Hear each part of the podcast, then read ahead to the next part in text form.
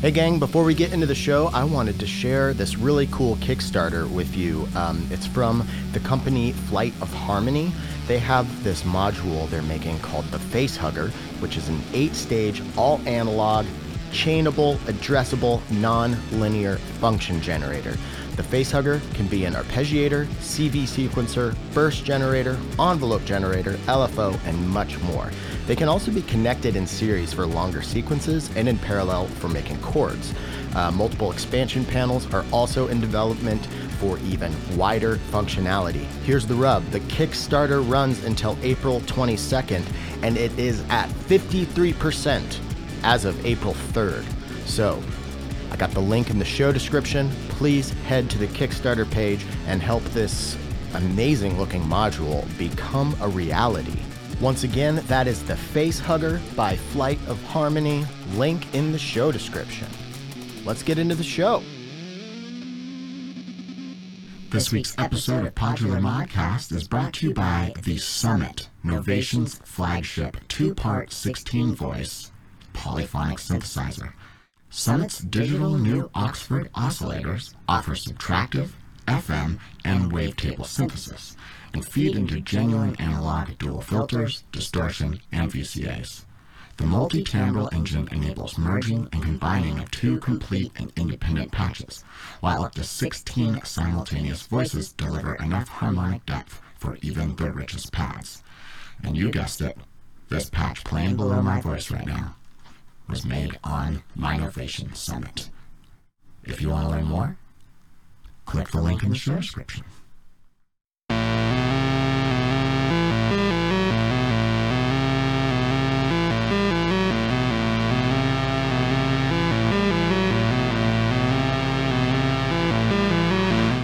Hello and welcome to another episode of Podular Modcast. My name is Tim Held, and this week we have M. Geddes Gengras on the show, I'm so excited. Maybe one of the most requested guests on the Discord. We have a great chat. We do talk a little bit about nu metal, maybe a lot, a bit about nu metal.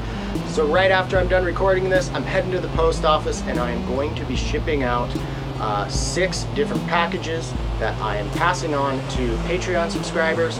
Four of those have modules in them. They all have patch cables, cassettes, stickers, blank panels, uh, and I want to try to uh, do these giveaways as often as possible. So if you want to be privy uh, as to when those are going to happen and what I'm going to be passing on, then head over to patreon.com forward slash podular modcast. I really appreciate everybody who has supported me throughout the years. I would also like to say thank you to After Later Audio for their continued support of Podular Modcast. For more information about their modules, head over to afterlateraudio.com, link in the show description. And though I did mention it at the top of the show, I just want to do a quick reminder that the Flight of Harmony Kickstarter is uh, still going on, but it's getting very close to ending. So if you want to help make the face hugger become a reality, then once again, head to that show description, click the link, and support a cool company. So as you can see, I'm recording outside. I got bored. I wanted to shake things up, and also wanted to show off my new triangle that my dad gave Hannah and I. It doesn't sound very good, but it looks cool. I really like it. I'm also very excited because I'm headed to Palm Springs in a couple days with my best friend, and his wife, and my wife, and my wife's best friend. And uh, I'm gonna go to Joshua Tree. I'm bringing the camera, bringing a little synth, and I'm hoping I'll have a really cool uh, remote performance to share with you soon. Um, speaking of sharing, I've been getting a lot of people sharing their music with me and the rest of the community on the PodMod Discord, and I haven't been great about reminding people that that exists. So if you want to come join the community and talk about all things modular and then a bunch of other really cool topics, the invite link is in my Instagram bio, and if you can't find it, you can shoot me an email or a, a DM or something. Um, I think that's about all the business I have for you. Let's get into this episode. All right. So, um, where to start? Because, you know, I, I talk to a lot of people and I find most of my guests, uh, you know, via Instagram, you know, just something pops up and I check some stuff out and that sounds cool. Sure. Um, and I've seen your name on Instagram. I think we follow each other. You know, I, it's, it's nice to finally put a, a face to a name that pops up all the time, you know, in my feed. Mhm. Um, I reached out because I, uh, well, one, I, I, I checked out your stuff and really liked it, and then I also asked my Discord, like, hey, who do we want to see on the show? And there were uh, a number of people who who threw your hat in the ring. So I was like, well, that, that's very cool. I need to do that. So yeah, that that was pretty cool. Um, I just Thank I didn't realize. Yeah, yeah, I didn't realize that um, that you had uh, done some work with uh, with Greg Fox. He's been on the show before. Oh um, yeah, yeah.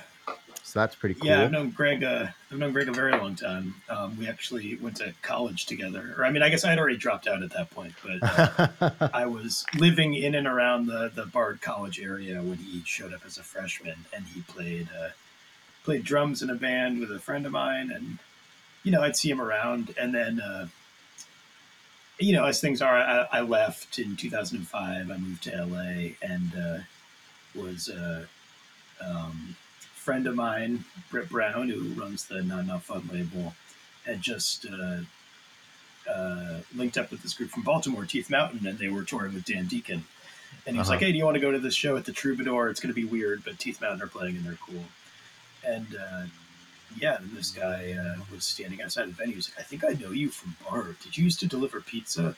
uh, that's actually what he asked. He, he asked me something more illicit than that, but uh, I did deliver pizza, and uh, certainly to him. Um, and uh, and yeah, and then that was kind of it. And then we we played together for the first time. Um, uh, show that um, Britton Powell put together um, in New York, and it was super fun. And uh, we're like, hey, why haven't we done this before? We've known each other for like 20 years. Yeah. Um, and so yeah, we've we've been playing together. It started as a duo, and now we're doing it as a trio with this uh, amazing guitar player and singer, Grey McMurray. Um, and it's just, I mean, you know, I, I, I won't speak for Greg, but I've I've heard him say it's one of the most fun projects he's involved with. I certainly feel the same way. Like nice. playing with those guys is an absolute blast. We don't, we've never rehearsed, and we've never per- played not at a show. So that's that's kind of like the unofficial rule for the band. Although we want cool. to make a record, so we're gonna have to like, you know, record a show. Do that. We don't really, yeah. I mean, we, will we'll sometimes talk before the show, but then we don't do any of the stuff we talked about. Right. So. Of course. Yeah. Yeah. Um, but they're both. I mean, they're both such natural improvisers. So it's like I really, I feel like whatever happens can just happen. And yeah. I don't worry about you know, is it going to be good? Yeah, that video I saw on YouTube was pretty awesome. Uh, you had a nice like oh cool nice, nice grooves going. Um, what else was I gonna say? Oh yeah, and then um, uh, Hausu Mountain. Um, been a fan of that label for a while, so yeah. I actually need to oh, get yeah. them. I think I need to get those guys on here. Max and Doug, right? Run it. Yeah, yeah, yeah. I mean, they're the they're the best. Um, I love working with them. Like, I mean, really, one of the best. I mean, the, the best label experience of my life, just because they're they're uh, they're so enthusiastic. They do everything themselves, you know, from the mm-hmm. artwork to the promotion, and it all works. They have a great audience. They're so sweet and just like down for whatever I want to do. I mean, I've made three, you know, records for them, and I don't think they could be three more different records, like mm-hmm. both in you know sort of techniques used and the sounds and everything. And yeah. it's just always like, hell yeah, this is cool. We love it. You know. Yeah, they're Chicago, right?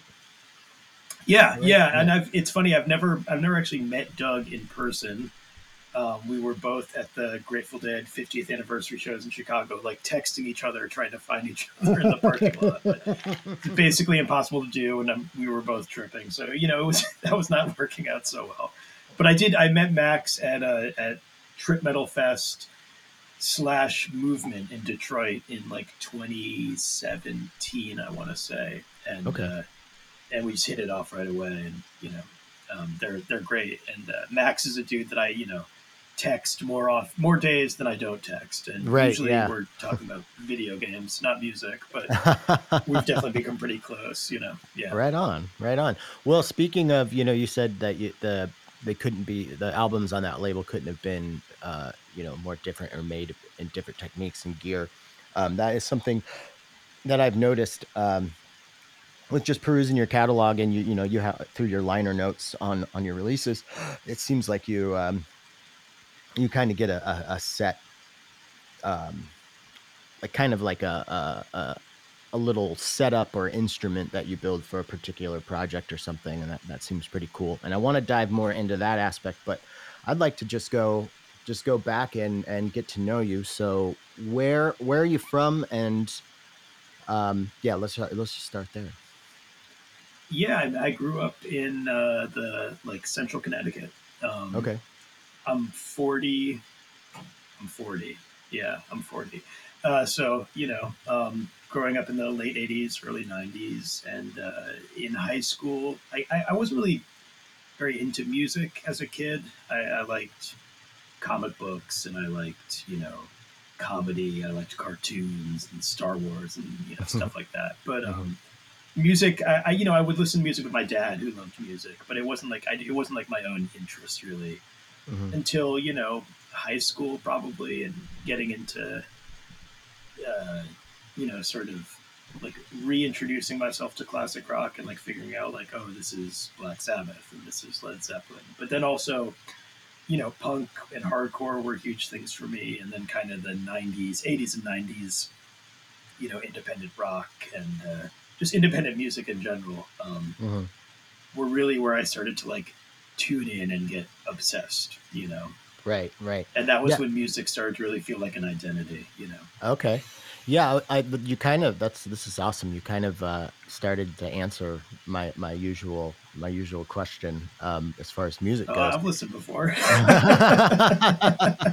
um, uh, so like what is what is the song band or like live show or whatever that that switched you from um, listener to uh, you know wanting to be a participant Well, there's a there was a couple things I think, um, and that's a good question. I like that. Um, definitely, like my first DIY shows were. Um, I went to this like little tiny high school in Connecticut that was run by Quakers, oh wow and um, it was next door to the University of Hartford. And uh, Okay. in the University of Hartford, there was a little student center, coincidentally named the Gengras Student Center because my, Oh. my grandmother had gone there and my grandfather gave some money to the school. And oh so wow the Gengras Student Center. that's cool Um, I didn't know it existed. wait so you show up and you just see your last name on this, this building yeah, well, I mean, it was you know, it's like it's not like it was like a big sign. It's like you go Right. and it's like written on like you know on like yeah the, yeah like the, the the the sticker letters, you know. Uh-huh. yeah, It's yeah. a pretty uh, uh Um, like I've never heard that last name, so like you must have been like well, and the fact that you had grandparents in the area, did you automatically yeah, know? and, and my father had gone there as well. Actually, like my dad didn't go to college until after I was born, and that was when he decided he wanted to be a teacher, and he went to the University of Hartford. okay, Um, so, so it was, you know, it was like it had always been a place that was there, but I didn't, you know, think that there would be punk shows there, but there were. right. and uh, um, I had a friend in my high school who I'm still close with, my friend Matt, um, who was sort of already, you know, as like a freshman, sophomore, like tapped into the local hardcore scene. He was going to a lot of shows, and he'd put out like a comp tape, which I thought was so cool. It was like raising money for breast cancer research, and I just I Oh, was cool. like, how you're uh, we're children, like how are you yeah, like getting in touch with bands and. And this is when I kind of learned about like DIY and um, did he say so going to ask? shows at that place i mean it was sort of just like he was like yeah i went to shows and then i you know i got their you know i got their mailing addresses and you write them a letter you know yeah, yeah, yeah. so that was definitely like going to shows there you know there was a stage but it was about you know at uh-huh. eight inches off the ground maybe and then you know they're like frying mozzarella sticks like three feet away and um and it just i had been to a couple bigger shows before but seeing a band in that kind of environment was definitely the first time i had the thought like oh this is something that like normal people can do like you don't have to be the guy in Korn you know which is like you know i mean which is like that's my previous concert experiences where you know right. i went to Well, the I love that. and that's like so far away. you Right, know? yeah, yeah. No, no, no. I uh, well, when you mentioned you mentioned you're 40, I'm going to be 39 day after tomorrow, so I imagine we have a lot of you overlap and and uh, thank you. And metal and unfortunately nu metal and you metal uh that was like that was my shit in elementary school and, and high school and then uh, luckily I discovered punk rock to to pull me away from that. But um what were you who were some of your like metal bands before before this uh, this experience? This is such a, a pointless segue, but I just have to. Ask. No, no, it's fine. I, I mean, it's also it's like definitely not the first time I've talked about this, which I love because I feel like a lot of people are like embarrassed to talk about lame things that they were. Yeah, into. I dude, I was until just like recently. I'm like, you know, at a certain point, Yeah. you're just like, well, I was a kid. Can you, are you gonna like make fun of me for what I liked when I was 12? You know? Like, yeah, and before, and I mean, you know, I think people people today don't appreciate how difficult it was to find out about things in a pre-internet oh, era. Totally. like, yeah, yeah. especially if you grew up in the suburbs and it was just Oh, sort man. of like not around. My graduating class was who made me- 84. I was a small town. You know, I had nothing, dude. Like, Mine was No. mine was 28. So, oh wow, know. okay. So, oh, holy shit. But I had two I had two friends, one that I went to high school with and then one that I had gone to elementary school with who went to a different high school. And you know, they would make me tapes. And this is Mhm. like how I learned about everything from like Totally. Black Flag to like the Velvet Underground to suicide to you know, pavement or it was all kind of just like being put on me at the same time. But yeah, before that, I mean I had I had a brief dalliance with the nu metal thing. I was you know, I was like a skate. I was, I was, I wouldn't say I was a skateboarder because I, I didn't ride it that much, but I carried around a skateboard for a few years. Oh yeah, and, uh, skater was like a group. Even if you didn't skate, Yeah. you, like we all wore independent sweatshirts and DC shoes and shit Yeah. like that. Yeah. so uh, you know, it was a lot of like listening to the modern rock radio station. So it was things like, yeah, I mean, Korn and Limp Bizkit, Rage Against the Machine, um, Mhm. Nine Inch Nails. I liked, like, uh, you know, um, but like you know, Sublime, and it was, you Oh, know, yeah, it's just like it was was what it was the only music that you heard that was oriented towards you as a young person. Right. Right. Absolutely. And then there was that moment where like I heard like Black Flag for the first time, and it was because you know like my friend and I thought the the Rollins band was really funny when we saw them on Beavis and Butthead, Mhm. and then my friend was like, "Oh wait, but he was in this other band," and so you know I got I got in my head was the first Black Flag album I got, and it blew my mind. I mean, it just because it was so weird and gnarly and ugly, and Yeah. Uh, Milo goes to college. me out. Yeah, yeah. Descendents, Milo goes to college, and Misfits Collection uh, one were the two that was they kind. That was like the the seeds being planted to kind of start pulling me away from like the the radio rock. But I, I'm also curious, like, is there anything from that era? I mean, of course, I, I still like a lot of like the the the punk stuff that I got into. That's like timeless. Like, I mean, I've got the fucking Milo tattoo. I'm. Uh, uh, it's yeah. not like I listen to it all the time, but I still really like it. Um, It formed you, you know. totally absolutely and Yeah. like yeah when i hear that album it's just like if yeah it, it just automatically like i want to go skateboarding or, or you know i want to do something physical so i should probably listen to that album more often because i'm feeling it you know um It's true. like- I love that stuff. Like for a workout, that's a, it's Oh, a great yeah. vibe. Um, it, now I, I'm we, we can leave this subject in a moment, but I'm just I'm always so uh, I I get a little I get excited to talk to to like-minded people. You know, like we're both in in this kind of same scene, but you know who are into the kind of this this music. Like, do you think any of that like does any of that like nu metal or or uh, you know late '90s, early 20 2000s does any of that um, hold up in your opinion? Is there any of that that you still like could listen to non-nostalgically? I mean, non nostalgically is it's a That's it's it's like kind of hard to even to answer. right. Yeah, yeah, right, right. but but no, look, I would say like I, look, could I sit down and even like just listen to a Korn album? No, I don't think I could. I Right. I could listen to Deftones. I, I ride hard for Deftones, but I they're was so they're fucking American fishing for that. band, you know. I was so fishing for that because I think it's unfortunate timing for the Deftones because I think like yeah, that band's awesome. Like, yeah, Sure. I, I I I genuinely think they're a great band.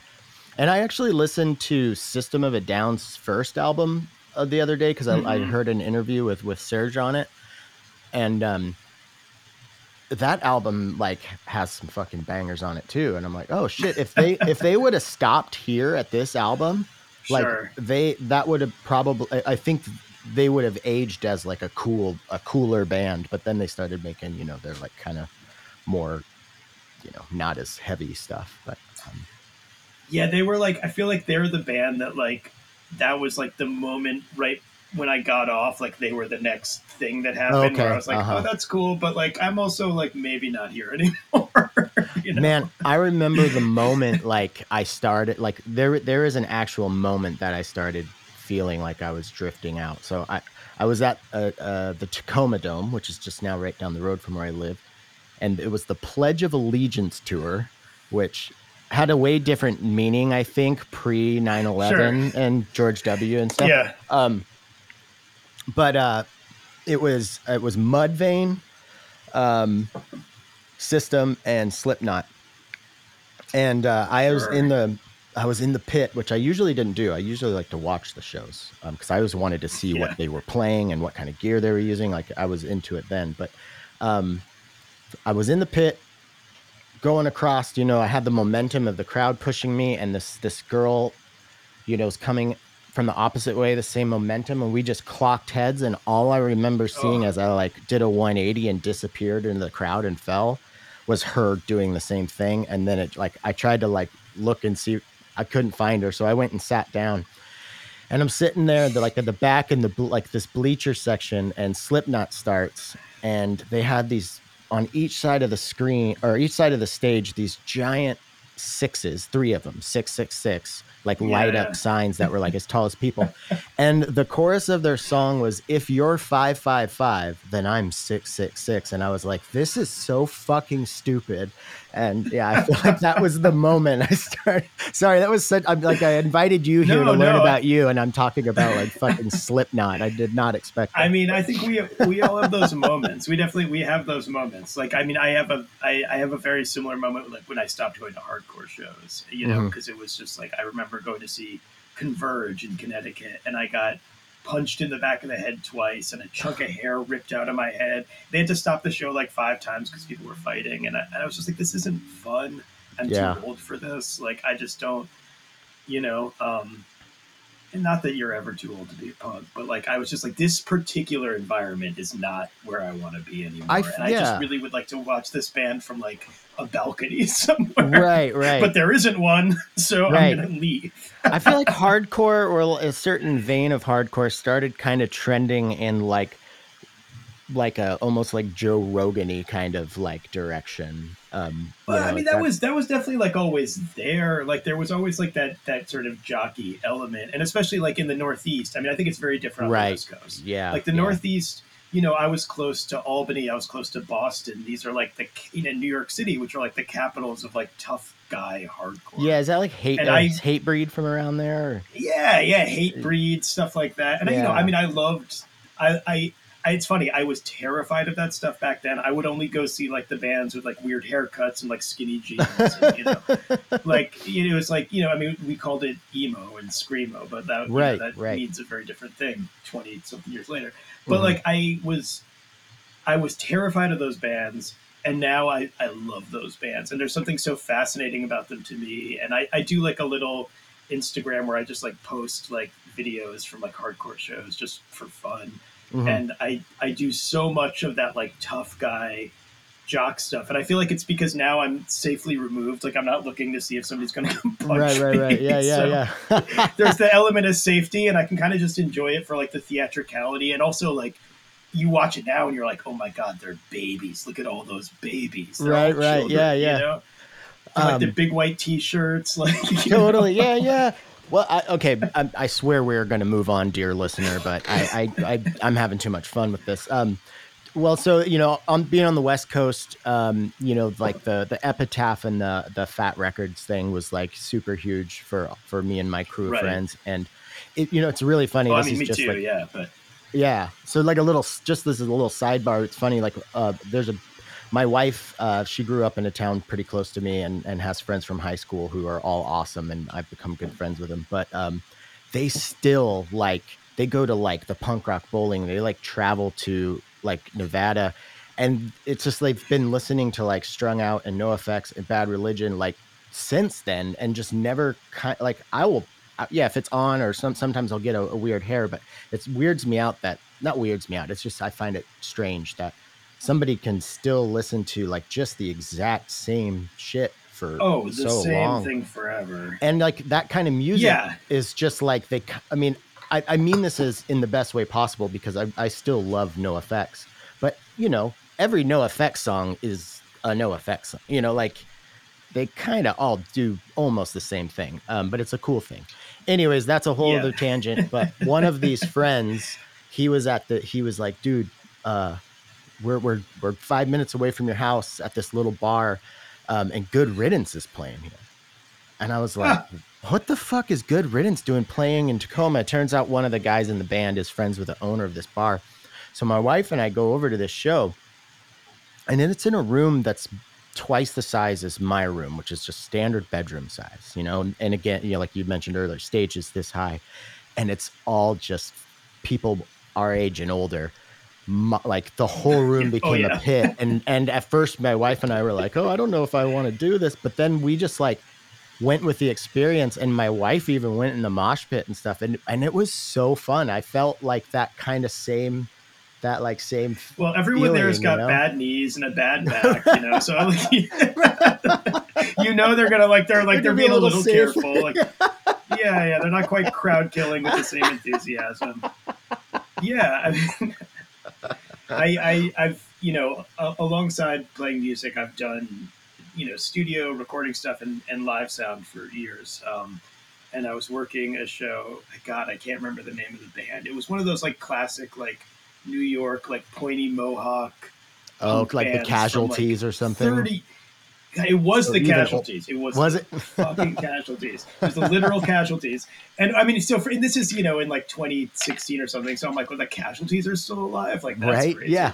and and they were they were so bitchy like they were throwing a fit because they didn't have uh Grey Goose in the backstage which is Oh my like i was like this is but then you know at one point they're playing this song and the audience is like literally just like the worst behaved crowd i've ever worked with in my life like we Yeah. did shows for you know like migos and riff raff there where like everybody there is like a blacked out 13 year old and like those shows were much better behaved than the than the casualty show but at one point they're playing the in the guitar players the wireless system keeps cutting out it's like it was just pure clown energy I can't believe a band like song. them were using a wireless system. That blows my Oh mind. yeah. And they were playing this song, and it was the chorus was "Punk Forever, Forever Punk." We're not going to change. And I'm like, do you understand like what a cell phone that is? like Oh, at your yeah, age? yeah, totally, totally. You're like, I will not grow as a person. Yeah, yeah. Yeah. I never kind of, I never went into kind of that crust punk like Yeah. area, you know. Um, Oh, I, I dabbled. I definitely I dabbled in crusty. I was in some like fairly kind of crusty political hardcore bands. You know, like it, Yeah. that was yeah, that was because I, I always liked the like. I mean, part of what really appealed to me about punk was just like the radicalism, and like I Mhm. was already politically radical. So like to find that there was this subculture where right. it was like you know you listen to a crass record, but then you like read the lyrics and you, you fold out the poster. and Totally. It's just kind of like the total package. Like it was Yeah. righteous and it was angry, but it was also poetic. It was beautiful. It was, you know, all these different things. That was NOFX for me. That's that was what kind of you know coming from a very very you know Washington State. I think from the outside is viewed as like the emerald, you know, the the green, you know, forest of of liberals. But that's kind of just Seattle, and that's even like changing. the but sliver of yeah. the coast, and then Yeah. twenty miles east, and you're Totally. in like hell. dude yeah so where i grew up it, like i was just like thinking about this the other day and in high school like because i was a skater and metal and i was in a metal band and and you know like it's all white people at my school a couple like maybe a couple like half mexican kids but like it's white as Mhm. fuck um like if you i i didn't allow myself to like like bands that had like female vocalists or hip hop or rap.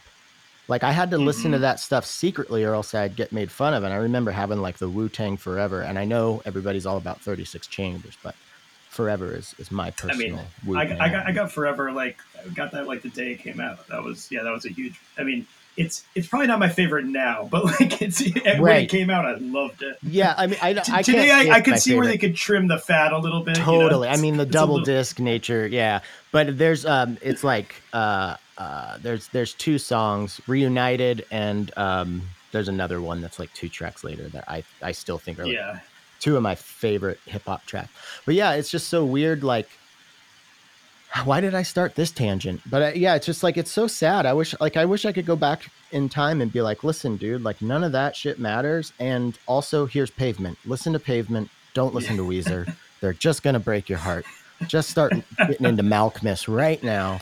Um, yeah, yeah, he's he's chill. He's not gonna do anything weird. Don't worry. Right, he's not gonna start making the worst fucking music like I'm sorry anybody out there who still likes Weezer. I know it's I know it's like easy. They're an easy target and but god damn they I mean they're they an easy just, target for a reason. They suck, dude. Oh my god, they just got how did they get so cheesy? It's just yeah, I anyways. mean I think it's just uh yeah, you know. Yeah, people want to make money, you know. I think I feel like that guy is, is constantly just trying to figure out like what is the song I could release that would make the most money, and it yeah. just it doesn't really work. Yeah.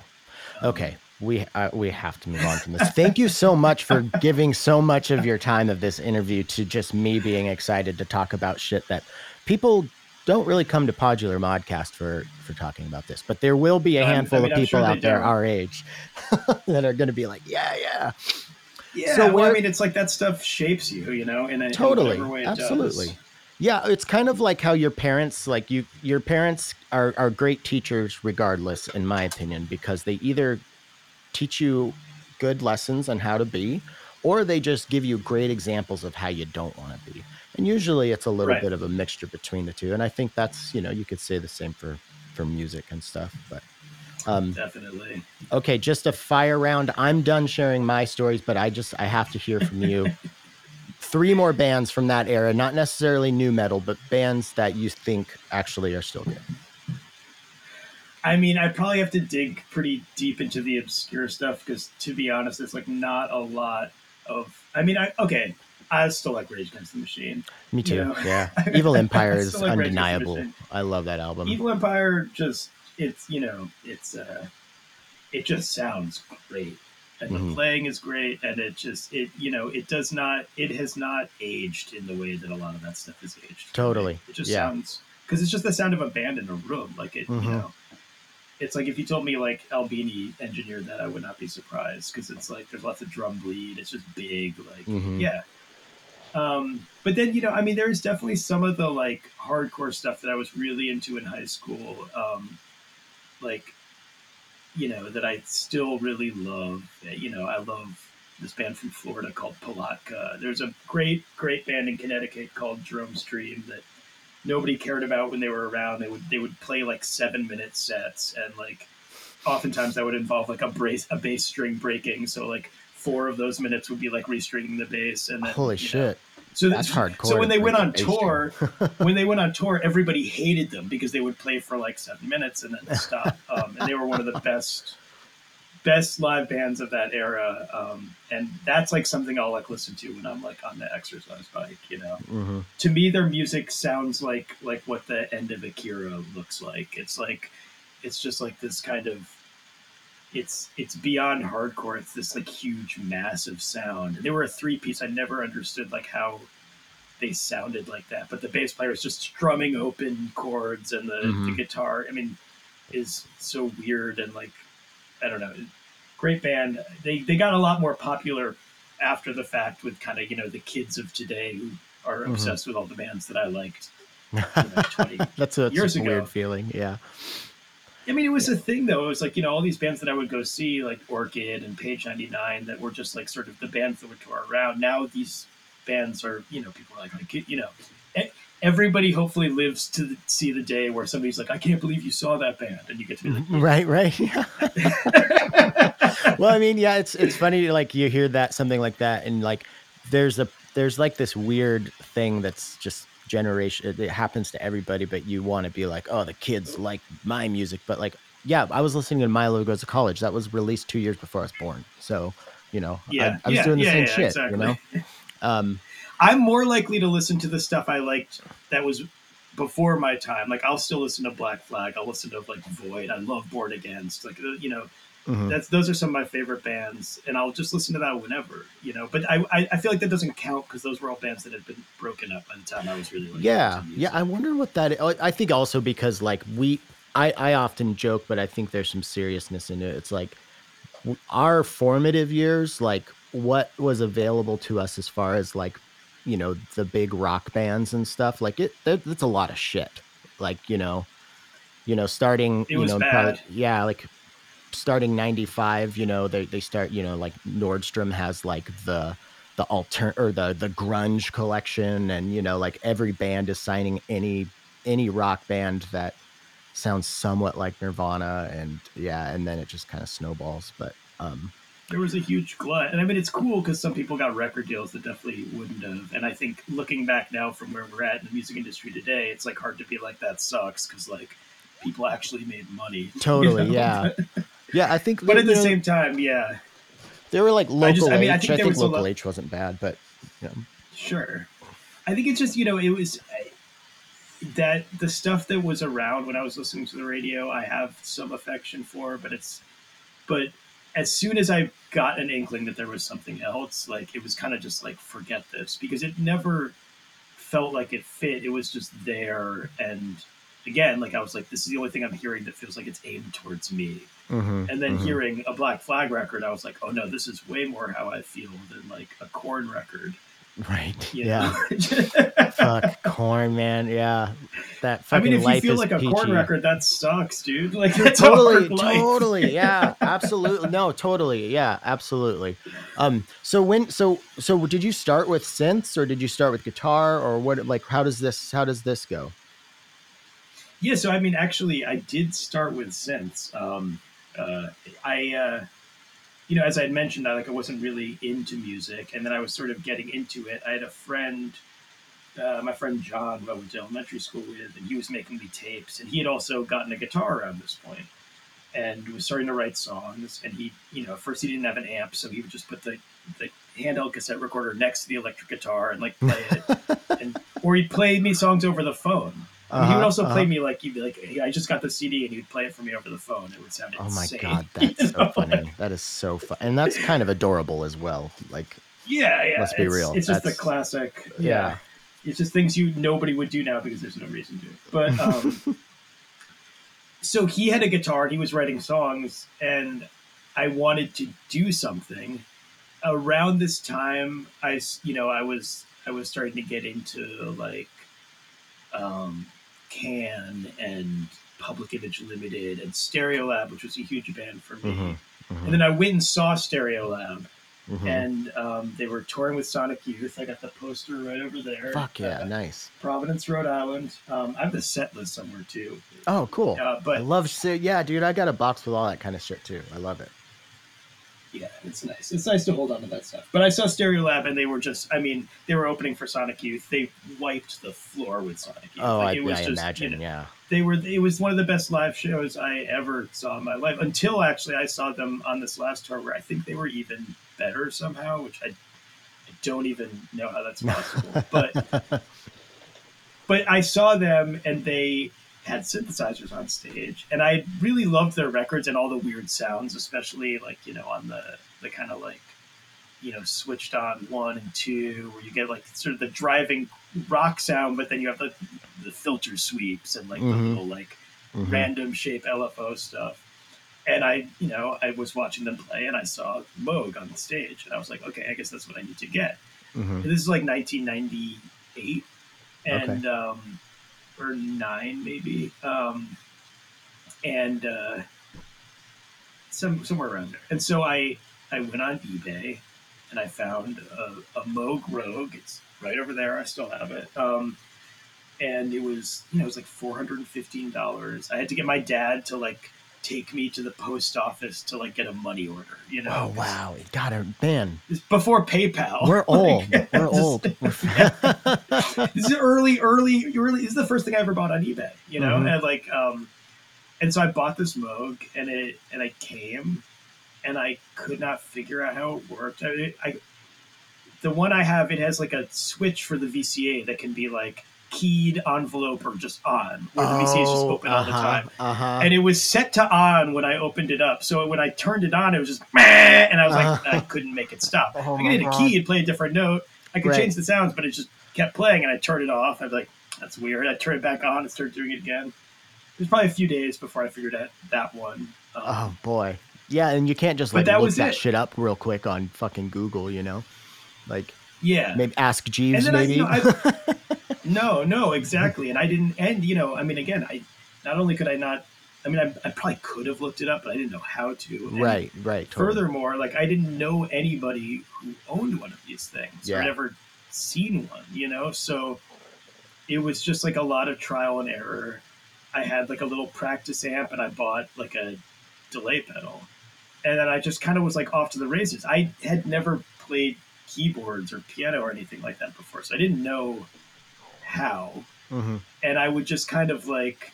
And another record that was really big for me in that time was the um, the first Joan of Arc record, which was like, I mean, it's definitely not my favorite of their albums now, but it was something so odd about this kind of like weird, sad acoustic guitar music that just would have like boing noises over it. Yeah. it's yeah. just all like analog synths, you know, like it was like some weird like modulation. My version so of that is into- Granddaddy. Oh yeah, yeah. I mean, definitely. I saw I saw them later. Yeah, and uh, um, they were yeah another band definitely in that in that style. Like here's a pop song, and then it's got some weird like arpeggios over. it. hmm hmm Um, but yeah, so I I just like fooled around with it. My friend was writing songs. They were really basic because he was learning music. I was stubbornly learning no theory and just kind of listening and like playing by ear along with him. And and then the other thing is I bought a four track around that time too. Oh, like nice. a Tascam. It's one of the little Porta Studios. It had the strap locks on it, so you could put a Oh. guitar strap on it and like wear it. Oh my Just- god, that is so cool. I wish I still had that thing. Yeah. Um, and it was really, I mean, I think that that, you know, because I was doing that in high school and we would do home recordings. My brother was taking guitar lessons at that time, so we would do recordings together too. Just kind of like weird shit. And, um, and then, you know, I went off to college and I started playing in hardcore bands.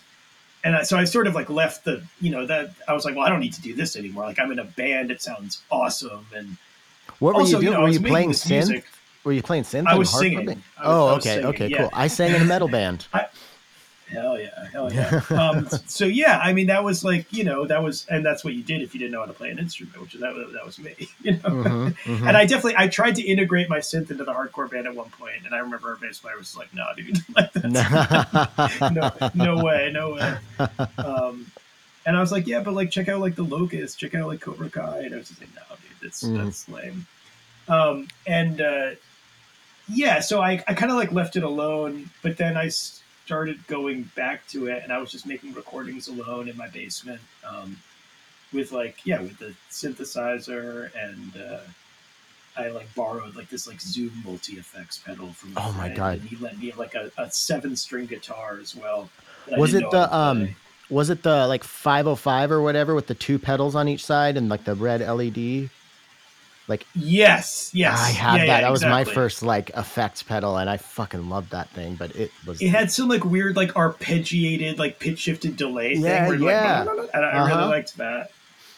So I mean, I was just basically I was I had no idea how to play anything, and I would just play around with sound, and I would record something off the TV, and then you know I, a friend got a, a, a loop station, and that was another big thing. So I Oh, had like my first loop station, Mhm. and I and I had the multi effects pedal, and I would make like a weird loop, and I would you know, and I was just making these tapes and not giving them to anybody, right, right. not really playing them for anybody because they were terrible, but um, but I was into it, you know. And I dropped out of college and I hung around. I was still playing in those bands, and, and then I moved to LA, and um, and around the time I moved to LA, I uh, I had like a MySpace page with some like songs I had made, and I and the um, Brian Turner, who was the station director, I still is of WFMU, like I don't know how he found my thing, but he like he just messaged me and was like, "Hey, like your music is cool. You should like send something into the station." So that was why like I made my first release. Um, What a vote of confidence too, like to like for somebody who's like making stuff and you know like you just said like I didn't show anybody because it was terrible, but you know maybe it wasn't. It just Yeah. you know it, that's your eh, you know so Eh, was, that had to yeah. have been like momentous for you. You know that's awesome. Yeah, no, I mean it was really cool. I mean WFMU was really big for me growing up in the Northeast. It was like a thing I listened to a lot, and um, yeah, and I mean it was you know, and uh, of course, I mean here's the thing: I made I made a CD, I, I made like 20 copies with like a jewel case and like Oh color God, yeah. photo Yeah, yeah. inserts and everything, and like I am a hundred percent sure that nobody ever played that at the station, but like it, it made me finish something and like put it out into the world in, in some Yeah. kind of way. mm-hmm. Um, Mm-hmm.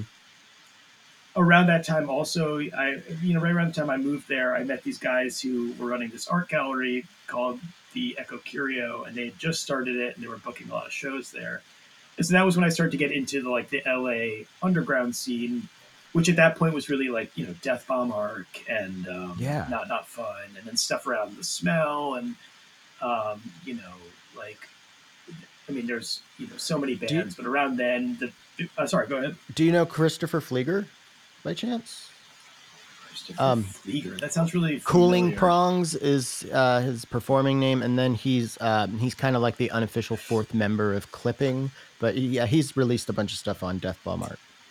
That's okay. That's where I know the name from. Yeah, yeah. I've I've played with clipping before, but I think it was only when it was a trio for the show. Yeah, he um, doesn't. Well, he doesn't like perform with them live. I, I, I think it's like kind of Ah. like a uh, kind of a funny thing. But they released this live album. So Chri- Christopher Flieger's like huge into field recording. Like he he's like as as like expert deep as you can go with this kind of stuff.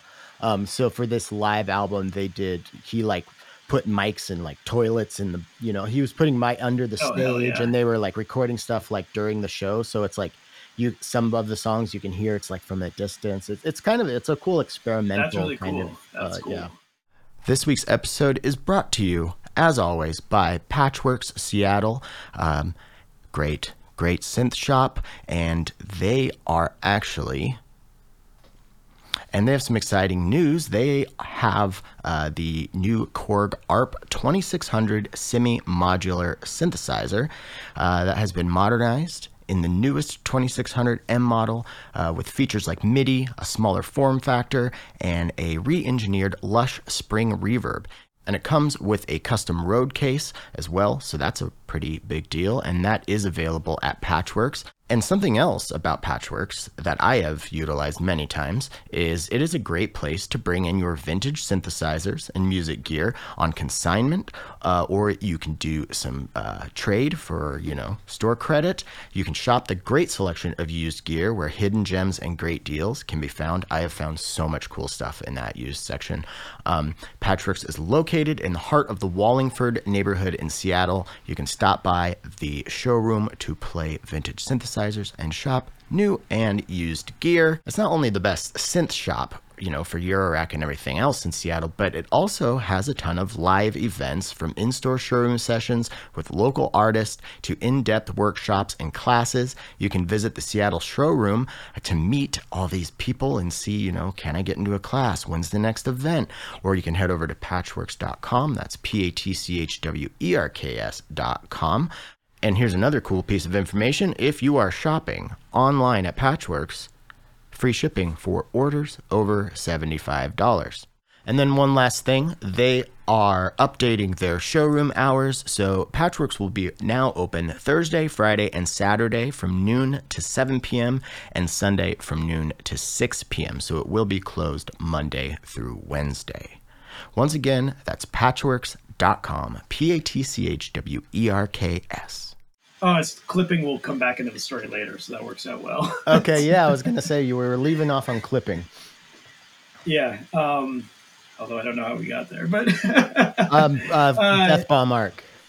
oh yeah, yeah. So yeah, exactly. So there was like there was the smell, the Echo Curio, spot called Il Corral, Mr. T's Bowl, and there was just a ton of shows happening, and um, that was, you know, sort of when I started taking solo music seriously because I'd moved there. There was all this music happening, but I couldn't really figure out how to put a band together, um, and it was hard as somebody who didn't really play anything at that point. Um, and so I started. I met this group of guys who were doing, you know, they were 10 years older than me, so they were like in their mid 30s at that point. And they were doing improvised music um, as a trio. I started playing with them, and then we formed a larger ensemble. And then you know, cross pollination started getting uh, playing with a lot of the Not Not Fun bands. Robedoor and Pocahaunted were two bands that I you know loved and saw many times, and later ended up like talking my way into joining. Um, and you know, because it was, I mean, I would see Robedoor and they were so good, and I was like, hey, you, you know, this is like a, a sort of a, a, thread in my life. I'd be like, hey, you guys should come over and let me record your band. I never recorded a band before, but I was like, I could do that. right, know? right, yeah. I kind of did you the know, same while, thing. While they're there, I was like, yeah, with Greg from Recovery sorry. Effects. Yeah, oh yeah, I just like glommed onto him, and then luckily we became friends, and then he invited me to play guitar in his band, and yeah, oh that's awesome. yeah, Yeah, no, I mean, it's like you know, that's what you do. Like if you want to, especially as a new person, like if you want to do stuff, like show people why they should want to do stuff with you. So they would Right, come yeah. over and record, and I would play. You know, I'd be like, "Hey, I've got an idea for something. You know, what if we did this?" And then I joined the band. You know, it's like Mhm, that's. mhm.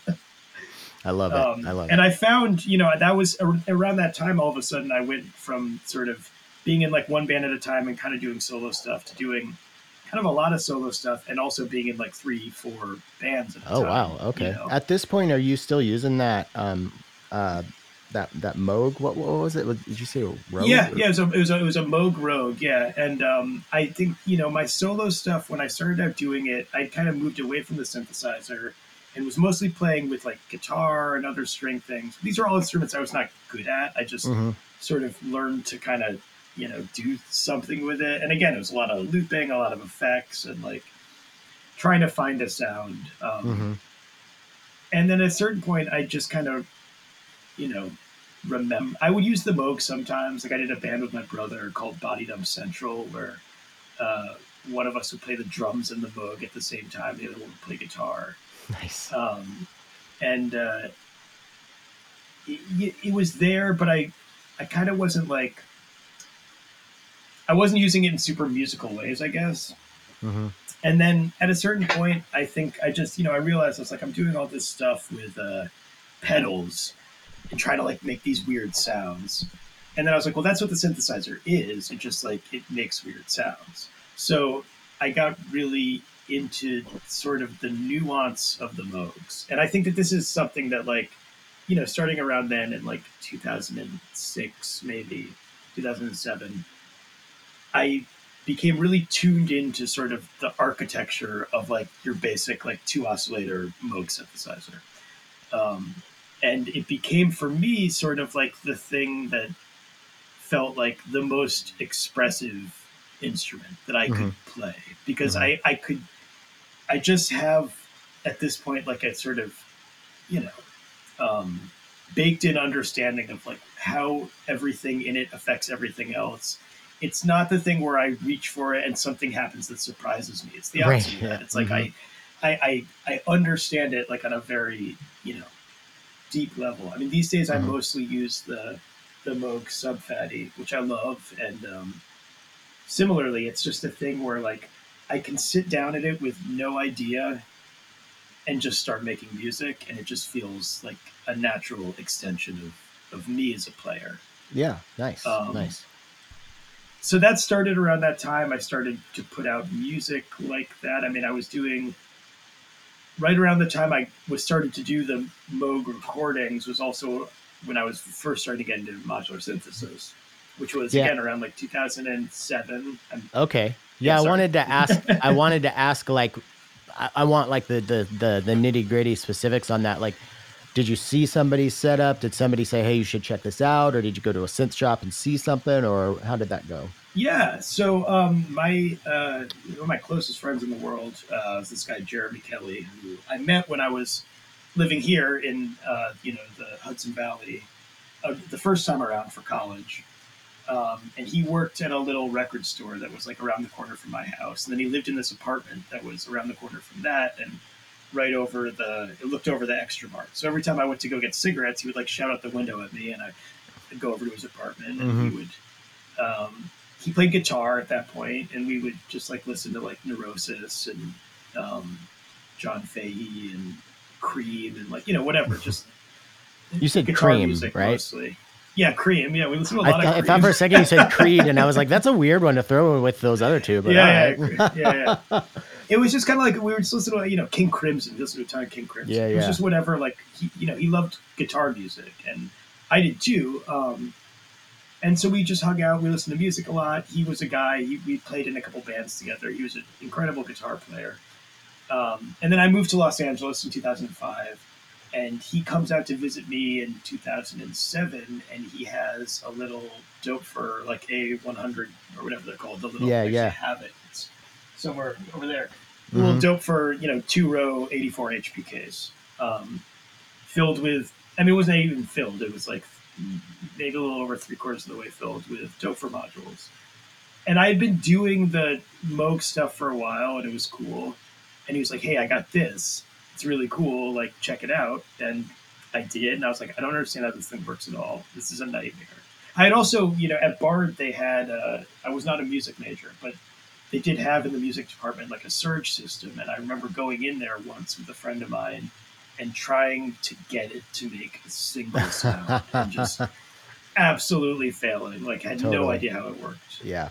Um, but he was explaining to me how the Doepfer stuff worked, and he was showing me, he's like, you know, if you plug this oscillator into the FM oscillator, input of this oscillator, it does this, and I was like, that's that's fucking cool, dude. like, Mhm. I Yeah, yeah, like yeah. those sounds hmm and it just kind of stuck in my head. And you know, we were super close. We would talk on the phone often, almost every day.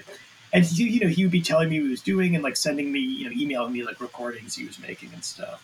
And I just, you know, it just it seemed to me like I was like, this is what I've been looking for because it's it's it's not about playing at all.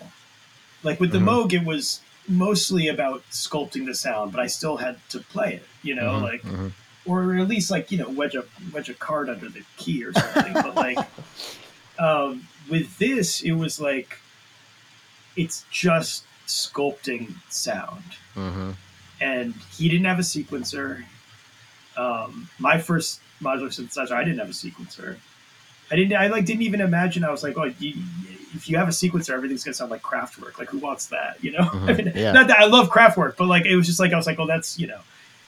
Um, I don't have a sequencer after right that- now. That just occurred to There me. There you go.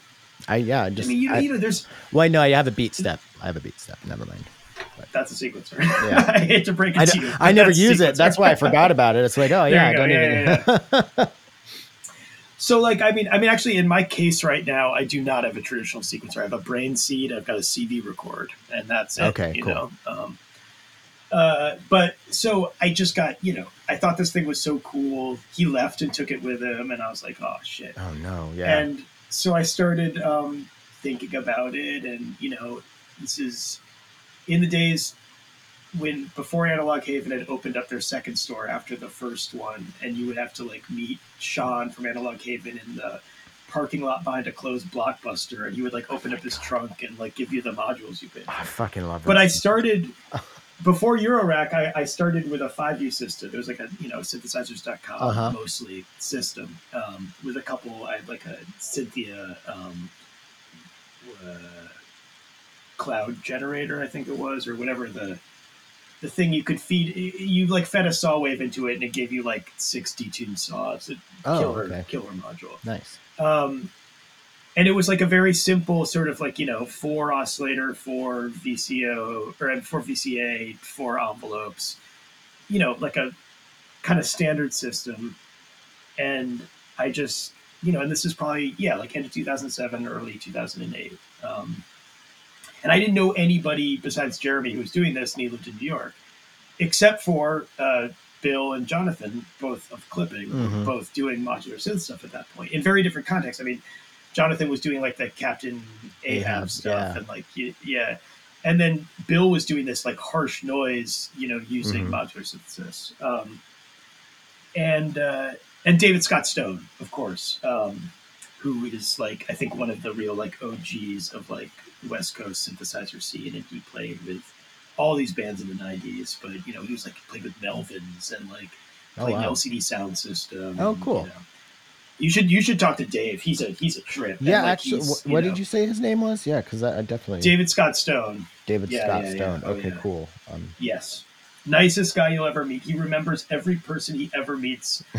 uh, full horoscope chart and can tell you everything about. He's like, well, you know, it's your 38th birthday. So like this year is, you know, like it's just Oh, like really? off the Oh, top wow, of his head when you like run into him. Yeah, yeah, he's a trip.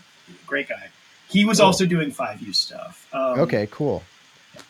and uh, yeah, I mean, it was just it was.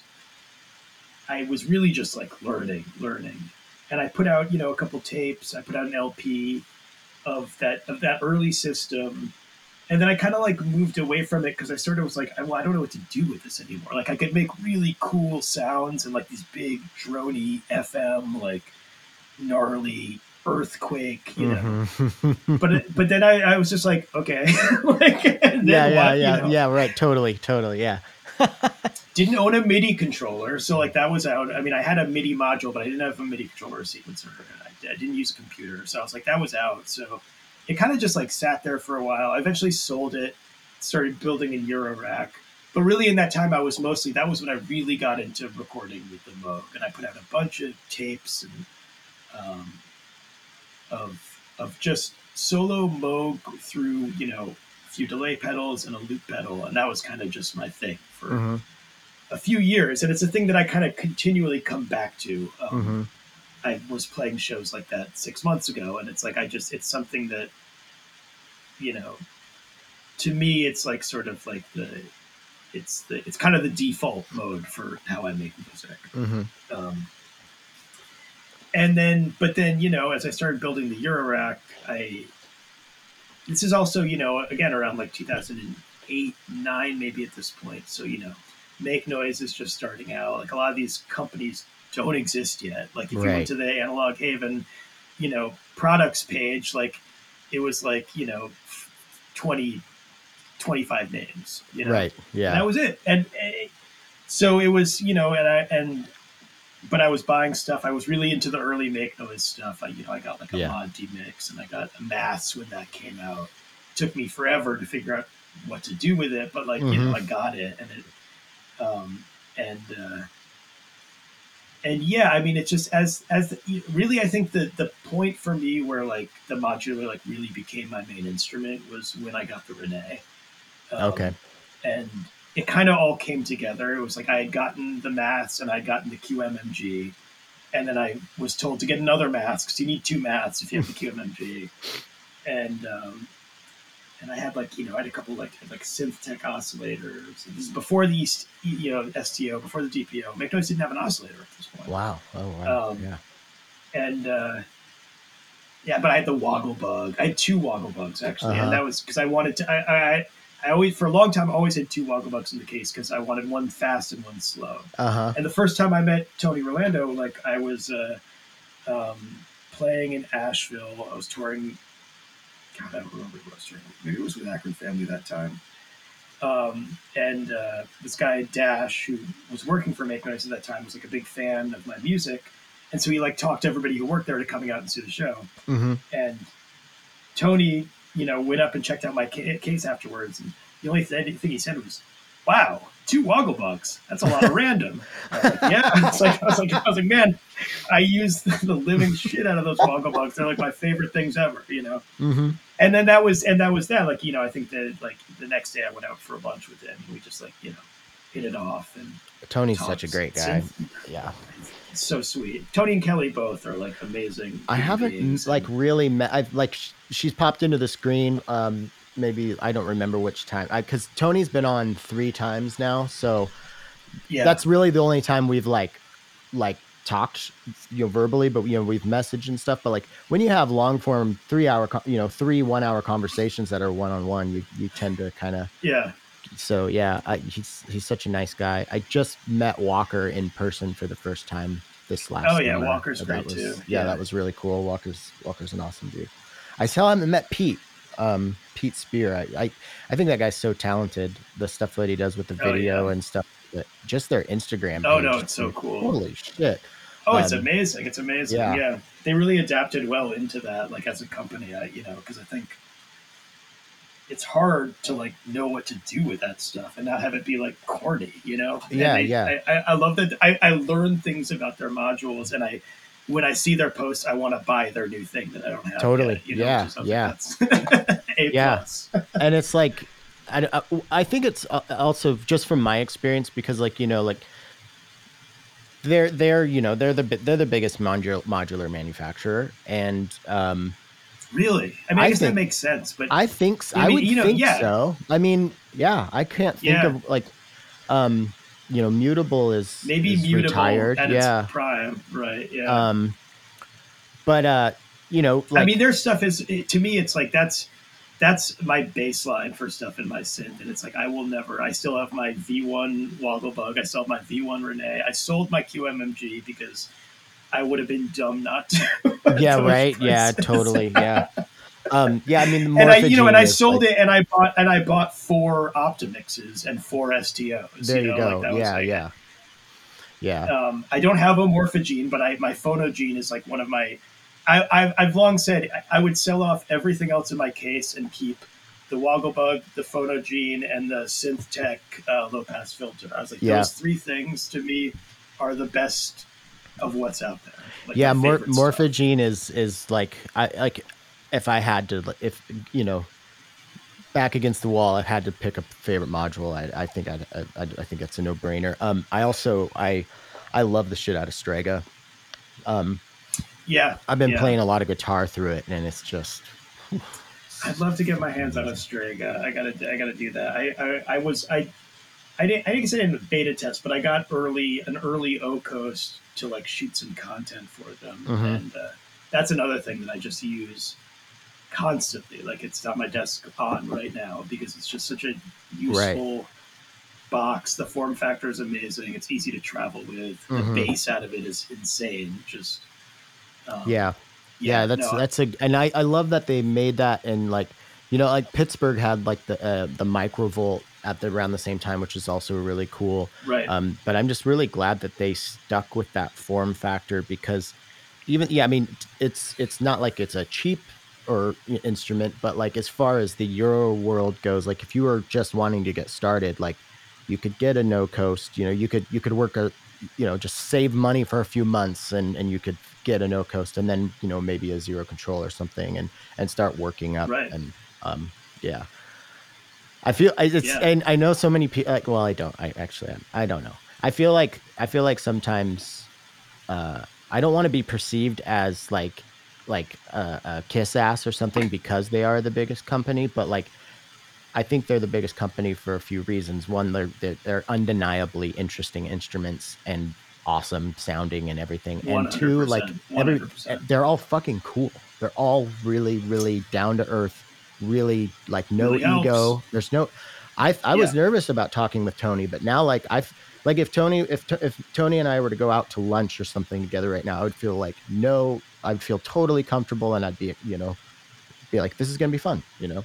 Um, Absolutely, yeah. And I mean, you know, and I think in general, in in music, in the arts in general, that shit goes a long way because mhm. you know hardly anybody or nobody's getting rich off this. If they are, if anybody is getting rich off this, it's not us. You know, And it's and like Yeah. so ultimately, like it's like what do you what do you get out of it? You get the experience of making music, which is amazing, and you get the relationships. You know, And I- totally and I, absolutely for me the relationships are a huge part of that and like it's it's so cool to me that like tony like listens to my music like i love Yeah, that you know that's like that's like that that you know and because i would not be making the music i make without the instruments that you build totally and you know i was an early make noise convert my case was almost all make noise for a long time and um and it's still like far and away the most modules i own by any manufacturer you Mhm. know yeah um, so it's like it's uh yeah, no, I mean they're the best. And they they deserve to be the biggest. Their designs have always been incredible and they've never stopped looking forward into something. And you know, to be honest, like I I I have mostly escaped the uh, the the old uh, gear acquisition syndrome thing. um, partially because I'm like a college student again, and like that, all my money goes to yeah. being a college student and like living in a house. But um but you know it's but also i mean i i think from the beginning i had the idea that like the modular system was something that i would at some point complete you know? Hmm and that it wasn't just going to be this like open-ended like money hole like Right. you know and i mean i will i will buy more modules i have I, the last module i bought was well i mean actually the last module i bought was like two years ago more um Mhm. it's also i mean it doesn't there was a period of about 10 years where it was my main instrument for making music, my main performance thing. And I didn't play a show without it for, you know, close to a decade. And um, so, and it's not that at this point, you know, Mhm. it's still a huge part of what I do, but it's, it's, I've, I've moved away from it in some senses as like my main performance thing, partially what, i- because what is now? I- oh, go ahead. um, I will. Oh yeah. So going ahead, like partially because I feel like I built the instrument to do the thing that I've been trying to make it do, and then I like figured out how to do that thing, and I did it, and now it now it's done. You know, Yeah, like it's yeah. like I could Mhm. I could keep doing it, and I did. I mean, I you know, so like the uh, I made a record and it came out in like 2017 called Light Pipe. It's a double CD, and it's all built from live recordings or I'm from recordings of pieces I wrote for live performance with the modular and with the Moog as well, and you know some other stuff. But using the modular is like the the hub of the composition, and um, I toured those pieces of music and played them in shows for like a year and a half. Um, and they were really built around these two sequences I had saved on the Modcan CV recorder. So after I did the last performance of that series, um, which was uh, in uh, Spain, I cleared the sequences, and then that was it. That was like I was like I can never play it again. And Mhm. I don't know how well you know the CV record, but it's like uh it's it's not a sequencer. It is a CV recorder, and it does Right. it's not step based. It's real time. So I had made these sequences by plugging a key step in and kind of like playing on the keyboard, and then um, they were something that I could never recreate. There's like Right. ways in which the key step notes trigger weird, and then like the way it hears the notes triggers strange because I'm playing sort of like legato style, like on a keyboard, but you know it's a monophonic Mhm. signal path, and there was just I, I, I had when I, it was gone Yeah, it was right, gone. right. And I think around that point is when I kind of s- stepped away from the modular a little bit because I was just sort of like, I did the thing I was trying to do with it. Everything else I want to do now seems like this is maybe not the right way to do it anymore, Mhm. and I need to like start thinking about other things. Mhm. I mean, that said, I've made you know, I mean, the first two Hausu Records uh, releases are mostly modular, but using it in you know more as like a, a sound design element than like as like sort of the main musical piece. Um, and with performance too, I, I really I went back to the Moogs um, and to other like hardware synthesizers. I think too, you know, a thing that happens if you spend a lot of time in modular world and also like vintage synth world in general, Mhm. is that you pick up something like a you know Yamaha TG33 that's like you know 80s uh, um, I forget what you call the name dynamic wave synthesis or whatever it is Mhm. and you like play a chord and you're like that's the craziest fucking sound I've ever heard in my entire life Did they have a rack version of that with like a green LED screen on it?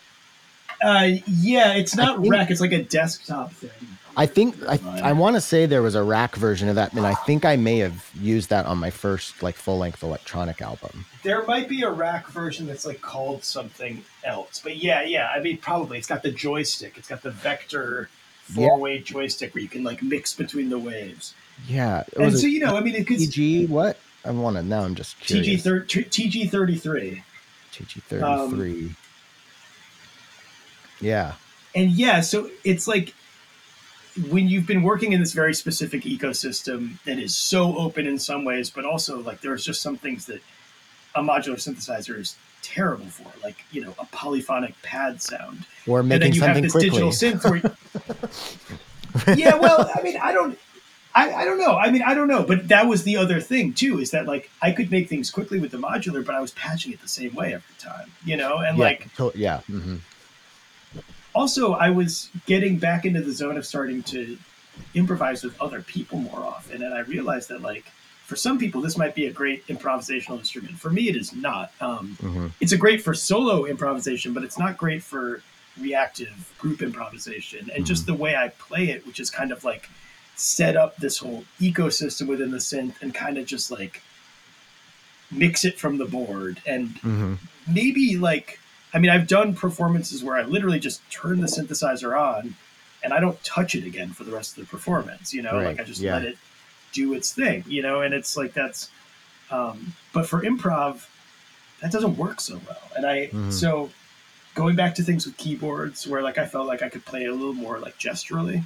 hmm Um, and then also, yeah, these like digital synths. I got the um, another big part of this was like I got the Squarp Pyramid uh, sequencer, hmm and so all of a sudden I had this thing where I was like, I could plug in like every synth I own to this thing, and play them all at the same time. Right. Yeah. And it's so the interface of that thing is so easy. It's it's like it's it's almost like the the Elektron stuff, but easier. uh huh. Um, and so I was just like, oh wow, I can just make things in this totally different way. And so I got I really think- into that. Yeah, I think there's something about mo- like I I love modular and I can't see myself ever like not using it in some capacity and it is my main my main thing. Um but I'm you know I've been playing guitar since I was 12. Um you know and I'm I decently know my way around a piano like I'm not a great like piano player or anything but I can do it. Um and lately I've I've been like I've been playing a lot of guitar through my my my Euro rack, and I also got the uh, Novation Summit because like if I, I the reason I don't have like a, a proper sequencer like I got the Beat Step Pro so I could make beats uh, easier because I do Right. want to make beats, but like as far as melodic sequences, like I, I, I just find that that process so unenjoyable that I, I I and I would ra- if I'm like if I have a melody in my head, I can just play it on this really quickly rather than sit Mhm. here and and do do that. So I feel like you know I, I spent some time I was, you know bab my baptize myself in the fire of you know weird swirliness, and now I'm like okay that's what I use this for, and I'm I feel like I'm Yeah. getting some like some of my best results from a modular system now with my guitar because I'm I'm like a pretty decent guitar player. So Sure, yeah. No, But I I, mean, had I to think, that, dive in a lot for a of people, while.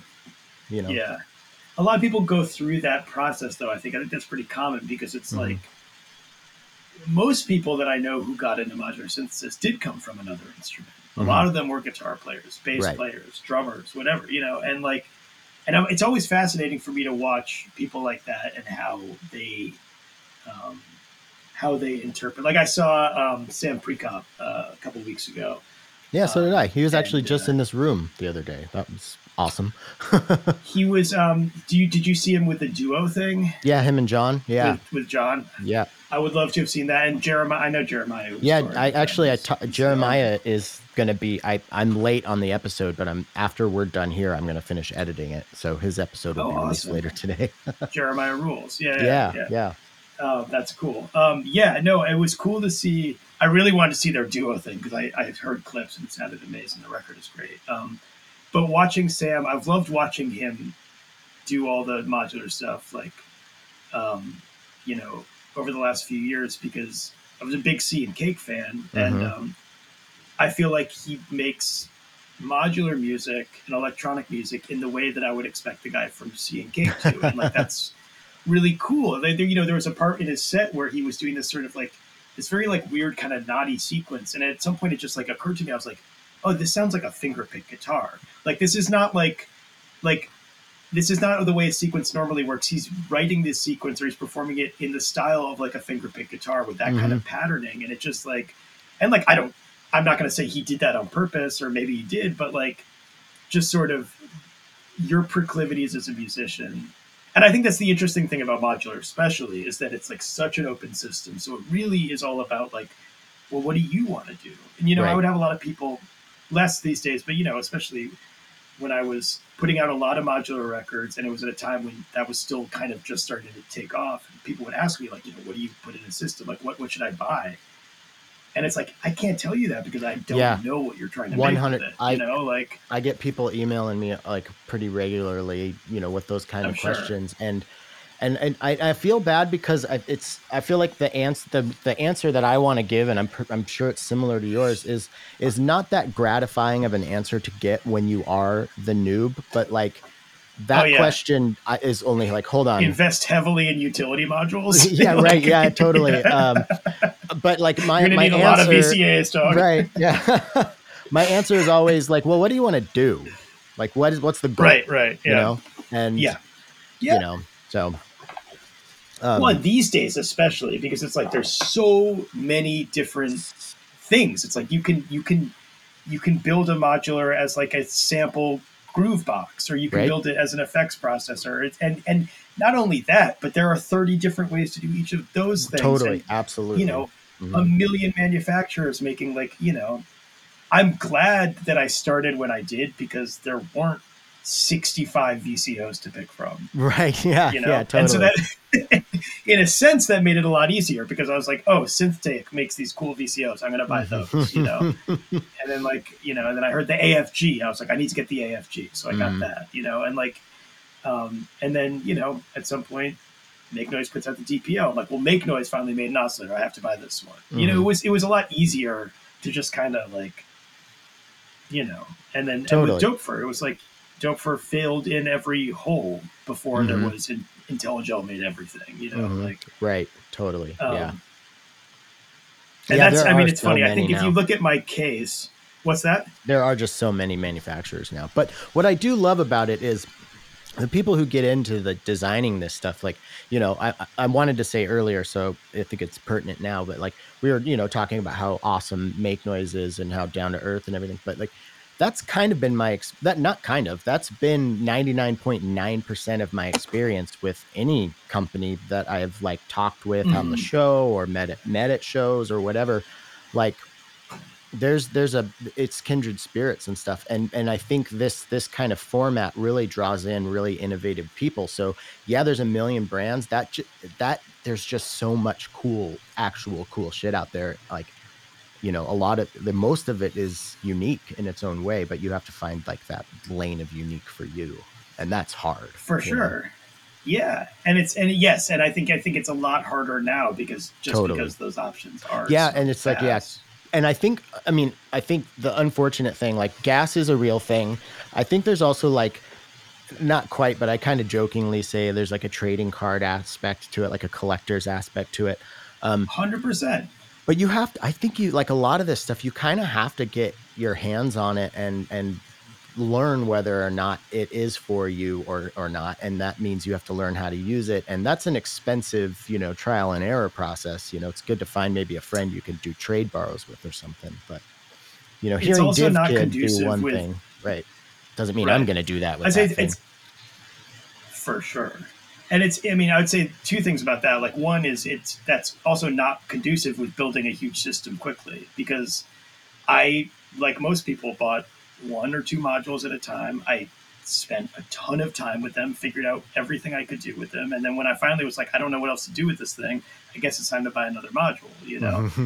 um, I think that like ultimately, like what you're saying about like you know the way you're going to do something, like, and I think this goes back to what I was saying before. It's like um, what makes any of us interesting as a musician, as an artist, is the thing that only we do, and it's like ultimately I can try to copy something or like do my version of something, but it's it's going to sound more like me than the thing I'm trying to to make because that's yeah.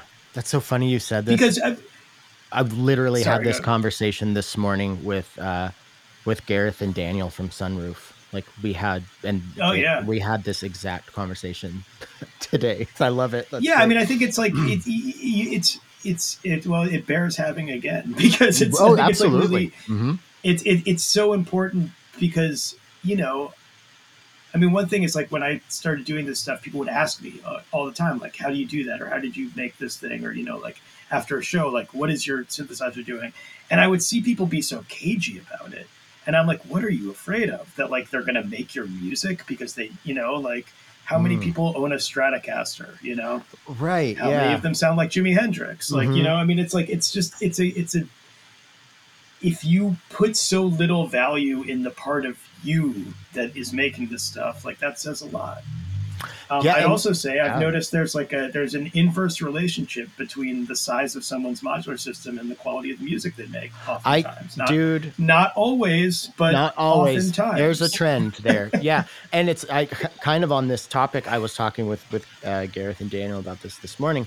I love my Needham Woodworks case. I absolutely love it, and um, I you know I put I use that when it's like studio time, I'm re- you know I want all my stuff at my disposable disposal, especially if I'm gonna like score something that I just recently shot or something like that.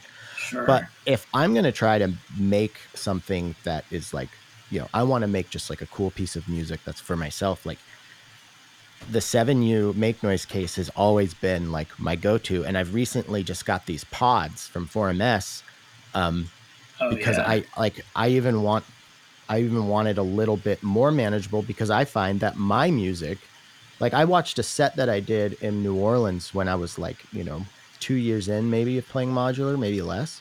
And I was Yeah. like, God damn, that's like way that's actually better than some of the sets that I've done recently. And then I think about the sets that I've done recently and what made those bad? Oh, me like trying to find where something came unplugged or you know, it's like it becomes like right. to like I, when the performance is managing and just keeping track of signal flow there's there's there's a point where you get diminishing returns there you know?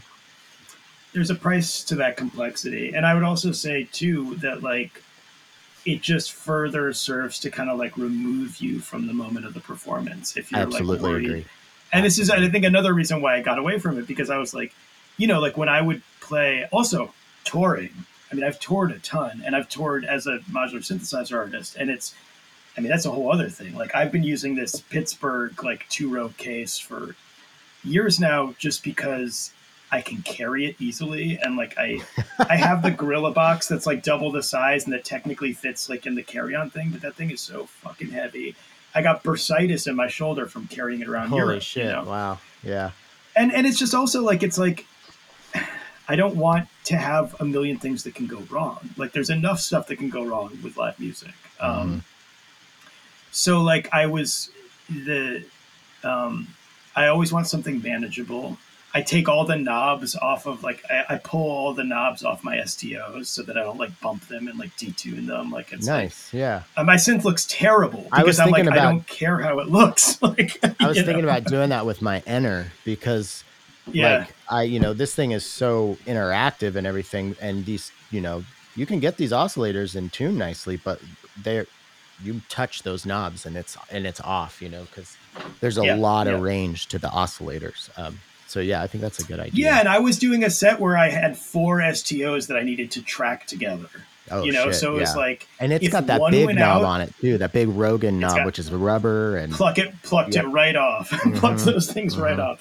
And if and, and people would like scowl when they saw that, like, "How dare you?" And I'm like, I don't care, you know. Mhm. Um, but it, if you if one of those four STOs got out of tune in that performance, I would never be able to figure out which one it was. totally and it would ruin maybe not for the audience but for me 100% would ruin the rest of the performance absolutely so yeah so it's like it's like why would i set myself up to fail you know? right uh good I, I I, I, I wanted to go a little long because I, I, I felt I, I started feeling bad that I took up uh, you know some of your time just talking about nu metal and the audience this time.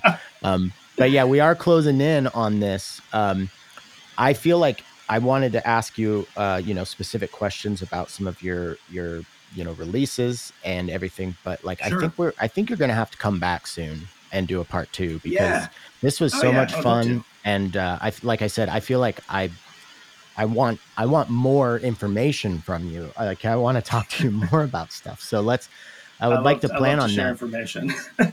But we have you know like yeah we, no that sounds great. I would I I I, I want to give you an opportunity like it- like is there anything you want to point people in the direction of of something that you've done recently or or are you playing any show like is there anything coming up any announcements yeah, I or mean, anything? Sure. I mean, I think it's it's it's interesting you say that because I feel like, you know, one of the one of the hard things about having like you know the DIY and the sort of and especially in the Bandcamp era is like if somebody goes to my Bandcamp page, there's like 30 releases on there, Mhm. and that's no fun, you know. like that's that's like possibly a little intimidating, and um, but I would say like yeah, I mean my I think when I look back on the music I've made, my you know always the most recent thing is always my favorite. So Right. uh, my last thing on Hausu definitely expressed I Notice Silence, which I made almost entirely on a Elektron model samples, you know, which is like okay a two hundred fifty dollar plastic. yeah I was gonna say oh that's cool sampler. yeah that's like a yeah my first That's sampler. It's my first oh, ever oh nice sampler. So that I, I, almost a, got that I made a couple of records with that. Oh, I love it. It's so much fun. It really, I mean, talk about like limiting choices forcing you into stuff. Like I made a bunch of samples with it, and then I just I don't think about the sounds. I'm just like, how do I make this into music? You know? Right, And I would yeah. just finish tracks, finish Yeah. tracks. That's what I do with the So, um, that That's one- like Sure, yeah. Um, and then yeah, I'd say you know I did a, a CD on Room Forty uh, like four or five years ago, five six years ago at this point, uh, called Light Pipe. That um, to me is like sort of that's like kind of my big modular synthesizer statement. I don't know if I'll ever make a record again that is kind of that um, devoted to that vibe, but it's Uh-huh. it's a two and a half hour long ambient record. Um, whoa. so I'm looking for it right now. On is it on your um, is it on your Bandcamp page? It's not on my Bandcamp. It's Oh, on the okay. Room Forty Bandcamp. Room 40, Um, okay. yeah, because I wanna check can, that You out. You can stream it. It's I'll I, put you know it's a links in thing. I think a lot of people. too. Oh yeah, cool. A lot of people didn't hear it because it only came out on CD because it's two and a half hours long. Um, and, and I was like, I'm not trying to, you know, yeah, we're not Right, doing that. Um, right. but uh, it, to me, I think it's it's you know, uh, my friend Miles once said it was his favorite thing to listen to on flights. But I think it's Oh, like uh, nice. It's really good for any kind of like creative work, reading. You know, it's it Mhm. moves extremely slowly, but it's always it's like a river. It's it's moving slowly, but it's always moving. It's always changing, and uh, Nice. it's just it's a very special piece of music to me. Um, Okay. and you know, came out of all these things I was doing live and uh, great memories of shows. You know, playing with Survive, playing with and, Oh, like, cool, yeah. bands that I love. Um, Yeah, I've had Kyle and um, um, God, now I feel bad. I'm blanking on his name, but I Michael. know his name. Michael. Yeah, I've had I've, those. Yeah. Uh, awesome dudes. Um, known those dudes forever. Um, yeah, a- and it was so cool to see them do what they did and just like blow up like that because I, Mhm. I don't know two guys who worked harder at that stuff. You know? Yeah, and what a Um, world we like. I, that's like God, I'm old, but that's like one of those scenarios where you just got to step back and be like, what a crazy world that is. Like the way that all happened Yeah. and kind of helped, like really, like you know, Eurorack and synthesizer music is definitely like, you know, on on the the the rise. I think, um, and I feel like you know, Survive is a huge part of that with Stranger Things and everything. That's so cool. Um, You know, and they were the, what I love about them too is they were doing that exact same shit for years Totally. before that Yeah, show. yeah. Like I would see them Mhm. play, and it was like you know, like 80 BPM, like duh, duh, duh. Yeah, and it was yeah. you know, and they didn't they didn't change. They've been doing that forever. They do Mhm. it better than anybody else does that now. You Mhm. know, um, so respect where it's due, and also just great guys. Um, but yeah, I mean, yeah. Again, it's about the relationships. I, I loved playing with those guys. There was yeah. once upon a time they they asked if they could open for me on a tour, which is that's fucking rad, dude. That's rad. but you know that says a lot about where my life has gone and where their lives have gone. because then I was, you know, this was this would have been like art galleries, and then like a year later, I'm opening for them at the El Rey in front of like you know a thousand people. And I was like, wow. I mean, look, did they deserve to be there? Did I deserve to be where I was? Yes and yes. Like it, you know, Right, I absolutely, mean, everything was right where it should be that night. You know, Yeah, yeah. Um, but it's just you love to see people you like succeed. you know? totally, I agree. Hopefully. I do. I there is just one one uh, release that caught my eye. Um, I, I Uh-huh. saw the the magic seals of the seven angels. I just wanted to kind of like eh, devotional movements for synth- synthesizers. Like, can you just tell me Oh yeah. about that? Like, I um, I don't like. That one was. Oh yeah, sorry. Go ahead. Well, I, I mean, this is this is going to be. I'm going to put on my nerd hat, but like, I'm a huge Yeah. uh, Neon Genesis Evangelion fan, and so when I saw Ah, that, sure. it kind of like reminded you know this you know they the same symbology and, and and language and stuff, and I was wondering if That's that was definitely it's in the connected. stew. or- okay, cool. cool. It's in the stew, yeah. I mean, I think you know that was that one was actually it was originally supposed to be for Leaving Records, um, and I thank God I kept sending them things and they kept taking too long to put them out, and I'd be like, well, I'm sick of this thing, I'm going to do something else, uh huh. and I did that a few times and ended up with you know the record I put out with them, Ishi, which is like probably one of my more popular releases. Um, but uh, yeah, that was like that was that's and a lot of that stuff too is early experiments with digital synthesis because I had just gotten uh, MS two thousand. Um, Oh, cool. I saw Jeff Witcher, who was at that point performing as Rene Hell, was doing absolutely just like bonkers kind of experimental synth wave stuff with the with the MS2000. So I went and got one and realized I could not do what he was doing. I, I've, but I've there's a lot two of that on that one, and like, yeah, yeah, yeah, yeah. Those Played are fun. one. Those yeah, are we fun. used one in my my pop punk band back in the day. Oh but- hell yeah! Yeah. Yeah, I actually, I, my my friend Seth has mine still. It's sort of like perma perma loaned, um, and I'm sure I have something of his too. So you know, it all works out in the end. Right. Um, yeah, yeah. I mean, So you made this stuff, album uh, on that's that? Coming up.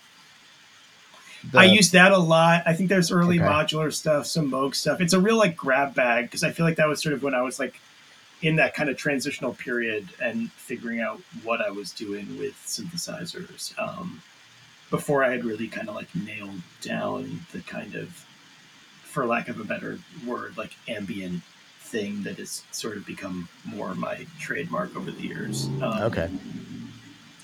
yeah.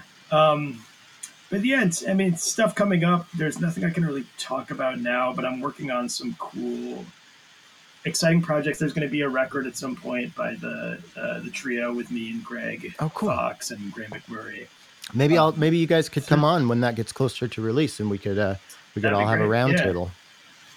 Um, and I think we'll do that with Hausu almost certainly. And um, and then uh, yeah, I've been I'm working on some collab stuff right now with John Elliott. I'm really excited about that because he's one of my favorite, you know, just one of my favorites for a long time. Um, and I mean, I love Emeralds, but especially like the Imaginary Softwoods catalog is, I think, like, and, and nobody is doing it better than John. You know, in that specific vibe, he just has the sound I want so dialed in. Um, Mhm.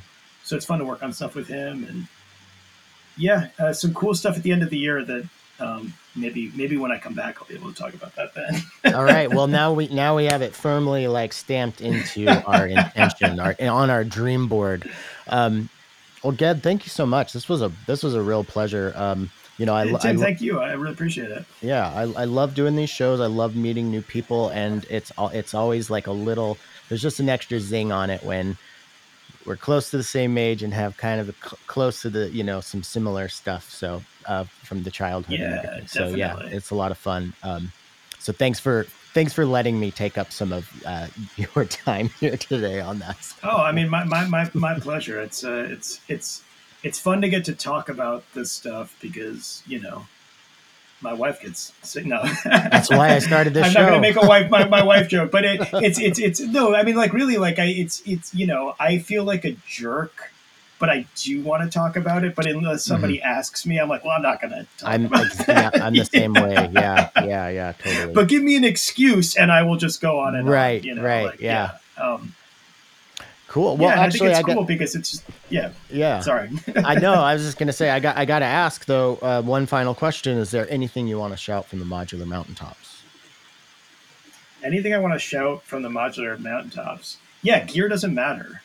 It, it- that's that's it. Gear doesn't matter. Um, musicians make music, and they will make it with whatever they have in front of them.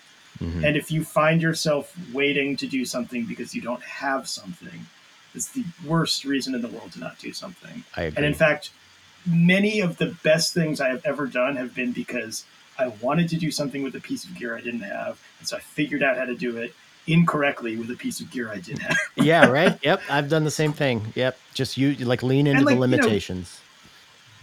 tools are great, and having great tools is great. And I would never tell anybody like you know that that's wrong. But like I think that, especially with synthesizers, there is a um, there's a fetishistic quality and a like you said the serial syndrome, collector syndrome, whatever. Like it's I just think, you know, whatever. Look, if it keeps all these companies making this stuff because they can afford to Totally. keep Right. making it, Right. Yeah. then like yeah. God bless, go do your thing. But like, yeah, I think you know people. I'm speaking mostly to people who like you know, not somebody who already has all this stuff, but if somebody's thinking about getting into it, it's like just make music and like get stuff when you can and just finish things is the other thing. Just finish things. Put Yeah, them out into the things. world. It, Yep. It Find a way to impose a deadline. like if you need a deadline, that's fine. Like I didn't. I never Yeah. played like live electronic shows, uh, because I was, you know, I'll book a show when I have a set, and I never built a set. So I, I just eventually was like, I need to book a show because I'm never going to build a set. So I booked a show before I had a set, and then that's what I just kept doing. Hundred percent. Yeah. I will go weeks, sometimes months without making music, and then I'll get booked for a show, and I'm like, oh shit, Right? know? Yeah, yeah. and then I'll and then I'll make a record because I was so excited about getting Totally. ready for the show. You know, So totally. Yes. that's yeah. I mean, I think that that's you know. So yeah, give yourself the the the the compassion to like finish things and put them out into the world and like and just do the thing you want to do. There's Mhm. there's literally nothing else to do but the thing you want to do. So totally that's it. Well, thank you so much. shouting man. that from the mountaintops. yeah, thank you, Tim. I appreciate it. It's Love a lot of fun. All right, that's our show. Thank you so much to Ged for coming on the show. Thank you for coming back or welcome if it's your first time. Uh, thank you to all the sponsors After Later Audio, Patchwerks, Novation, Flight of Harmony. Go get on that Kickstarter. Don't forget about the Discord. Send me your music. I want to hear it. Uh, what else? I think this week's secret word is going to be dinner triangle. Um, is that a thing? I know there's dinner bells.